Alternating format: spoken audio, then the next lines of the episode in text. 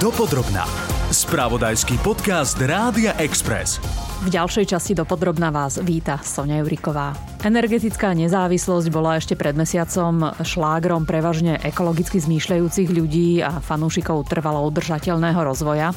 Na úrovni inštitúcií neraz išlo o skôr rečnícke výkony, než nejakú reálnu a najmä efektívnu zmenu. Vojna na Ukrajine a tlak, ktorý svet vyvoláva na Rusko, nám však zrýchlil časomieru. Tak teda, aké sú reálne možnosti našej energetickej nezávislosti? Pozrime sa na to dopodrobne.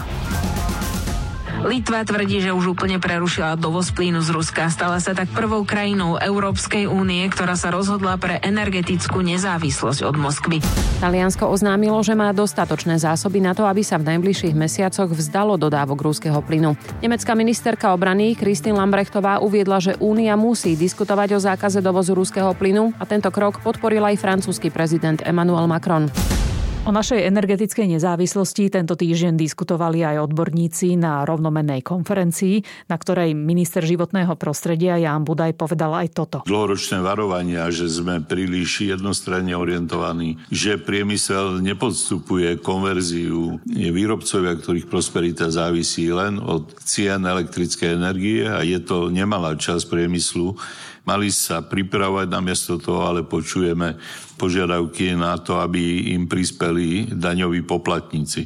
A napriek tomu, že je tu teraz palivo na nejakú dobu, zďaleka nemožno hovoriť, že sme ten problém vyriešili. Stále tá závislosť zostáva. Tak si to zhrňme. V modernizácii výroby energií na šetrnejšie k ľuďom, k prírode aj k peňaženkám sme mali doteraz pomalé tempo. Problémom sú nielen domácnosti, ale aj priemysel, ktorý spotrebúva až desať percent vyrobenej energie. Z nepružnosti sa jednoducho treba poučiť. A jedným dýchom dodávam, že v tomto podcaste máme aj dobré správy. Ako teda čo najlepšie vystavať náš energetický mix? Na to sa pýtam energetického analytika Jozefa Badidu z portálu energieprevas bodka es ká. Dlhodobo má zmysel podporovať jadrovú energetiku, obnoviteľné zdroje hlavne, či už je to drevná biomasa, pôsobárska biomasa, energia zo slnka, vetra, geotermálna energia, na Slovensku má tiež veľký potenciál, vodná energia.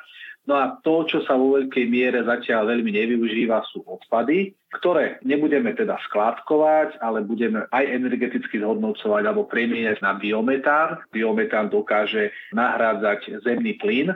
A možno sa vrátime aj k takým veľkým projektom, ako je plán vybudovať ďalšiu prečerpávaciu vodnú elektráreň na rieke Ipeľ. Čo je možno dôležité povedať, sú tie sektory, kde sme na to lepšie, kde sme na tom horšie. V elektroenergetike my máme dobrý energetický mix, aj kvôli tomu, že tam je vysoko zastúpená jadrová energetika, aj kvôli tomu, že tam máme veľa vodných elektrární, či už najväčšia Gabčíkovo alebo Žilina. Čo sa týka tej geotermálnej energie, tam to dobre funguje už na niektorých mestách, myslím, že ideálny príklad je Dalanta. Takýto potenciál bude určite aj v iných mestách, napríklad Žiar nad Hronom, Košice. Tu treba povedať, že my sme doteraz nemali dobre nastavenú legislatívu.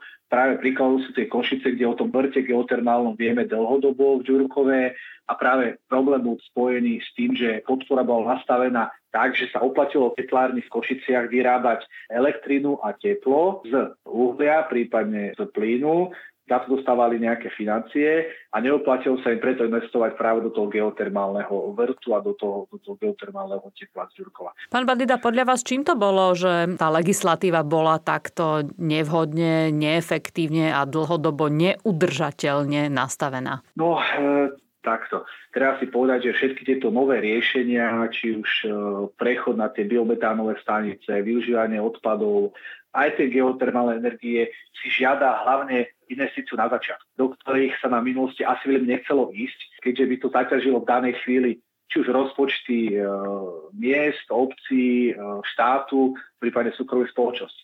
Teraz sa karta obracia aj kvôli bezpečnostnej situácii, ale aj kvôli tomu, že vidíme, že fosilné paliva dovážané sú drahé. Tu treba povedať aj to B, že vďaka tomu, že budeme využívať napríklad lokálnu biomasu, tak podporíme aj lokálnu ekonomiku. Takže peniaze sa nevyvezú do zahraničia. Ak by ste mali staviť na niektorý typ obnoviteľných zdrojov energie, na čo by ste stavili? Ono stále závisí od toho, kto má byť adresát tej energie. Firmy teda vo veľkom idú po fotovoltike. Premýšľa o tom, že sa budú inštalovať fotovoltické panely na, na strechách svojich fabrík a budú si znižovať odber elektrín do siete. Geotermálna energia, tam sú napríklad Košice alebo Žiar nad Hronom. Na juhu tu zase môže byť e, možno tá poľnohospodárska biomasa. Takže všade sa niečo dá využiť a pomôcť tej lokalite. Dopodrobná.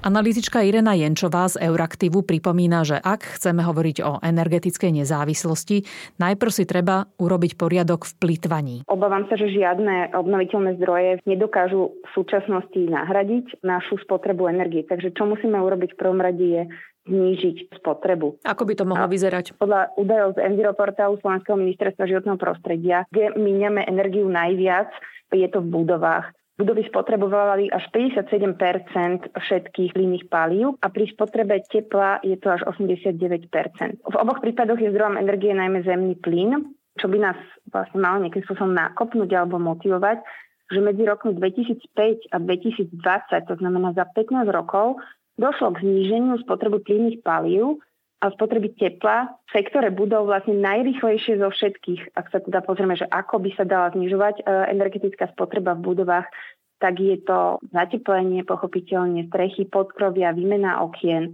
a tiež vlastne z finančného hľadiska spustiť programy podpory, aby na to dosiahli aj nízkopríjmové domácnosti. Čo považujem za, za absolútne kľúčové je, v súčasnosti vlastne máme veľmi zastaralé strategické, energetické a klimatické dokumenty. Doplním, že ten posledný je z roku dvetisícdevätnásť, čo neznie až tak dávno, ale problém je, že vznikol ešte predtým, než sme podpísali Parížsku klimatickú dohodu, podľa ktorej by Európa mala byť do roku dvetisícpäťdesiat uhlíkovo neutrálna. Podľa Ireny Jenčovej sa teda odvtedy, hoci v krátkom čase, veľa zmenilo. Medzivládny panel pre klímu O es en včera uverejnil správu, ktorá sa trochu stratila v tomto rubliovom šiali, že súčasné politiky, ako sú nastavené energetické a klimatické, pravdepodobne nás privedú k tomu, že planéta sa oteplí o oveľa viac než jeden a pol stupňa Celzia do konca storočia, čo bude znamenať, že my už jednoducho tú klimatickú zmenu nebudeme vedieť nejakým spôsobom sa na ňu adaptovať. Ten rozvoj obnoviteľných zdrojov by sme nemali robiť len z toho dôvodu, že odstrihnutia sa od ruského plynu, ale aj kvôli tomu, že aby sme nejakým spôsobom udržali žiteľnú planetu v nasledujúcich desaťročiach, ako skutočne tá kríza je akutná. Irena Jenčová teda upozorňuje, že nezáleží len na tom, ako rýchlo sa dokážeme odstrihnúť od ruských energií a najmä ruského plynu, ale aj na tom, ako dobre to zvládneme. Zástupcovia fotovoltaického biznisu hovoria, že ak by boli všetky vhodné strechy pokryté panelmi, dokázalo by to viac než násobne uspokojiť spotrebu elektriny. O veternej energie už ani nehovorím. Tam Slovensko dokonca ako má veľmi starý odhad. Potenciálu geotermálnej energie sa venujete okrem iného aj v článku na Euractive a konštatujete tam, že náš trh potrebuje nejaký signál na to, aby sa viacej zameral na obnoviteľné zdroje energie. Ako by ten signál mal podľa vás vyzerať? Možno ani nie signál, lebo tá obnoviteľná energia, akoby jej cena klesá. Hej, že ona už je ako keby konkurencieschopná bez nejakej akoby finančnej podpory. Čo je však vlastne problém, je, sú bariéry v reguláciách, v legislatíve, pripájania obnoviteľných zdrojov do siete. Že nám chýba strategický dlhodobý plán, ako chceme vyrábať teplo, elektrínu alebo teplú vodu, upozornil aj štátny tajomník ministerstva životného prostredia Juraj Smataná. Toto strategické myslenie zmizlo z Československa niekedy v období pádu komunizmu. A to naozaj nie som žiadny človek, ktorý by mal sentiment voči komunistickému mysleniu. Vtedy ešte existovali týmy ľudí, ktorí vyhodnocovali, čo sa deje na svetových trhoch a podobne. Dnes väčšina veľkých firiem, a to platí aj pre energetické firmy, nemá centrály na Slovensku. A tie mozgy, ktoré vyhodnocujú dlhodobé trendy, tak tie vlastne sídlia niekde v Mníchove, Polsku, centrále veľkých ropných firiem a podobne. Ak sa tu nachádzajú nejakí strategicky mysliaci ľudia, tak sa nachádzajú obvykle vo firmách, ktoré majú svoje prirodzene obmedzené záujmy, alebo sa nachádzajú v štátnych inštitúciách, kde ich podmienky sú limitované. Juraj Smataná má však aj dobrú správu tým, že odborníkov je u nás málo a nemáme ani dosť kapacít v inštitúciách, máme výhodu priamejšieho kontaktu, nižšej zotrvačnosti na dosahovanie zmien, nižších nákladov na zmenu a teda ak by sme chceli, máme kratšiu cestu k dobrej zmene. Podľa Smatanu však musíme zapracovať na tom, ako sa od lobingu záujmových skupín dostať k ozajstným národoštátnym záujmom. Našou slabinou je teda to, čo kedysi povedal politik Paul Nietzsche. Najčastejšou ľudskou chybou je, že zabudneme, o čo nám naozaj ide, čo chceme dosiahnuť. Na to, že si musíme lepšie zorganizovať najmä regionálne investície a rozhodnutia, ako mať lepší energetický mix, dlhodobo upozorňuje aj asi náš najväčší odborník na obnoviteľné energie Juraj Zamkovský. Hovorím o dobrej koordinácii, pretože my sme v minulosti plošne zateplovali budovy s podporou z verejných zdrojov na úroveň, ktorá dnes vôbec nestačí. Môžeme si zobrať taký jednoduchý predstaviteľný príklad paneláku. Zateplenie, také jednoduché, ktoré sa robilo plošne na Slovensku, znamenalo, že okolo paneláku vyrástlo lešenie. Cena toho lešenia a práce, to boli podstatné zložky celej investície. Sám polystyrén bol relatívne malá, malá časť tej investície. A teraz, keď si vezmete, že my sme ich v minulosti zateplovali treba s päť alebo osem centimetrov polystyrénom, keby sme ich zateplili hneď vtedy pätnásť centimetrov, dostaneme niekoľkonásobne lepší energetický efekt, čiže úsporu, ale tým, že my sme ich zateplili zle, nedostatočne, tak tie paneláky by bolo treba obnoviť znovu. Ďalší príklad, tzv. Kotlíkové dotácie, ktoré motivovali ľudí vymieňať kotly na biomasu kvôli ochrane ovzdušia za plynové kotly. V súčasnosti sa akurát tak môžu odpojiť od toho. Hej. Existuje veľa príkladov, že nekoordinovaný živelný postup vedie k veľkým stratám. Ostanem pri tej biomase v takom väčšom meradle. Je na Slovensku populárna. Viaceré obce majú zabezpečovanie tepla práve biomasou. Keď ste hovorili, že populárna na vykurovanie, no ona je populárna preto, lebo sa poskytovali dosť živelným spôsobom dotácie a biomasou sme nahrádzali časť uhlia. Mestské teplárne napríklad, ktoré si vyžadujú obrovské množstvo paliva, pretože sú navrhnuté na veľmi neefektívnu konečnú spotrebu v tých budovách. My sme nainštalovali obrovské kapacity, ktoré, ak majú byť ekonomicky efektívne, tak musia veľmi dlhé roky, ľudovo povedané, žrať obrovské množstvo biomasy. A vôbec sme sa nepozerali na to, či tej biomasy treba v tej danej lokalite je dosť. A či tá, ktorá sa ťaží a používa na spalovanie a na výrobu tepla, či náhodou to nie je biomasa, ktorá by sa mohla využiť úplne inak. A my sme takýmto spôsobom jednak podporili veľmi, veľmi masívnu ťažbu. To vôbec nie je pozitívne. Ak prešvihnete limity prostredia, v tom prípade sa vám spaľovanie biomasy javí ako neudržateľný zdroj. Pretože ak v tej danej lokalite už nemáte dosť dreva, kúriť v zime musíte, teplári to majú zo zákona povinnosť zabezpečiť, no tak dovážajú biomasu zo sto kilometrov a vláčajú kamionmi. A pritom sa tá biomasa tam inštalovala s cieľom znižovať uhlíkové emisie. Toto sa hovorilo v súvislosti aj s malými vodnými elektrárňami.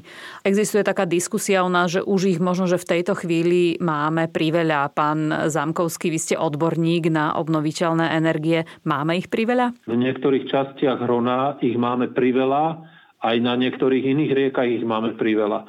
Tie toky nemôžeme posudzovať iba na základe hydroenergetického potenciálu. Keď vyžmýkame z nich tie kilowatt hodiny hlava nehlava, tak my zarobíme si iné problémy hej, a my za ne zaplatíme. A vôbec tým nechcem povedať, že všetky malé vodné elektrárne sú zlé. Vôbec nie. Niektoré sú vynikajúci príklad dobrej praxe. Tak keď sa vrátime k tej pôvodnej otázke, že aký energetický mix by bol pre Slovensko ideálny, tak mali by ste na to nejaký tip? Energetický mix pre Slovensko sa musí odvíjať od správne nastaveného energetického mixu pre jednotlivé regióny. Máte okres Kežmarok, ktorý má úplne iné klimatické, prírodné a iné pomery, ako má, ja neviem, región Dunajská Streda alebo Rimavská Sobota. Pritom aj jeden, aj druhý, aj tretí región môžu byť energeticky sebestačné, môžu byť udržateľné a pritom tam bude úplne iná situácia.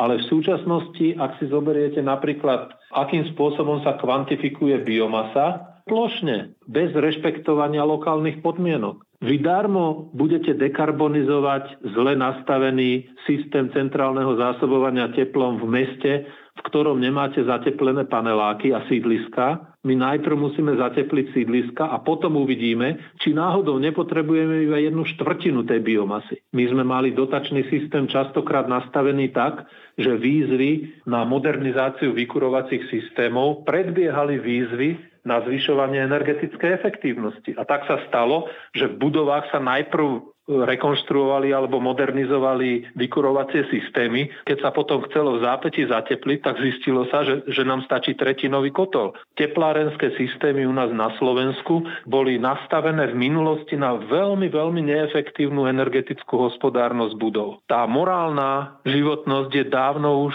za svojím horizontom. A to bude niekoľko volebných období trvať, kým sa nám to podarí zreparovať. Pán Zamkovský, vy ste tento týždeň mali viacero prednášok aj pred poslancami. Črtá sa pozitívna zmena? Odchádzate naplnený optimizmom? Áno, som optimista, pretože napríklad po rokoch sa nám podarilo presvedčiť aj štátnu správu o tom, že že je potrebné ten systémový prístup a je potrebné v regiónoch budovať tie kapacity. Pretože bez uhlíkovo-neutrálnych regiónov nemôže byť uhlíkovo-neutrálna ani Slovenská republika. Nikdy sa to, to sa nemôže stať. Hej? A to je práve vec, ktorej málo kto rozumel. A teraz sa to premieta do programovacích dokumentov, cez ktoré potečú veľké objemy verejných peňazí, napríklad z európskych štrukturálnych fondov.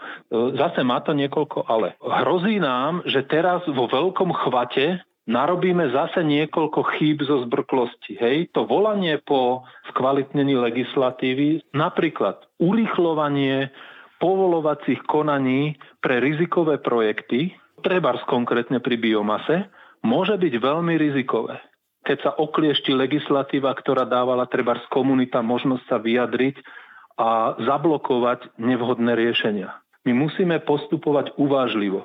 Ak budeme musieť celé naše plytvanie nahrádzať proste z nejakého iného zdroja ako plynového, tak potom budeme potrebovať spalovne.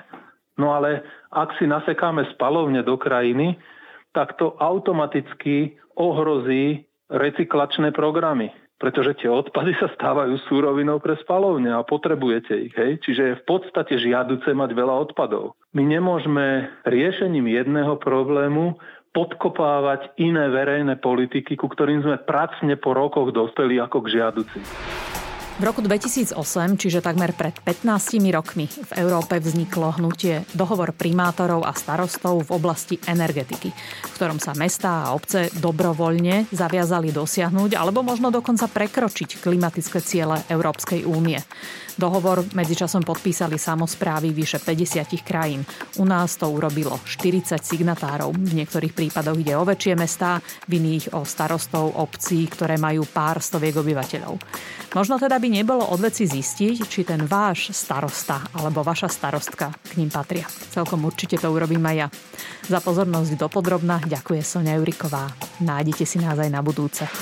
Počúvali ste podcast Dopodrobna, ktorý pre vás pripravil spravodajský tím Rádia Express. Ďalšie epizódy nájdete na Podmaze a vo všetkých podcastových aplikáciách.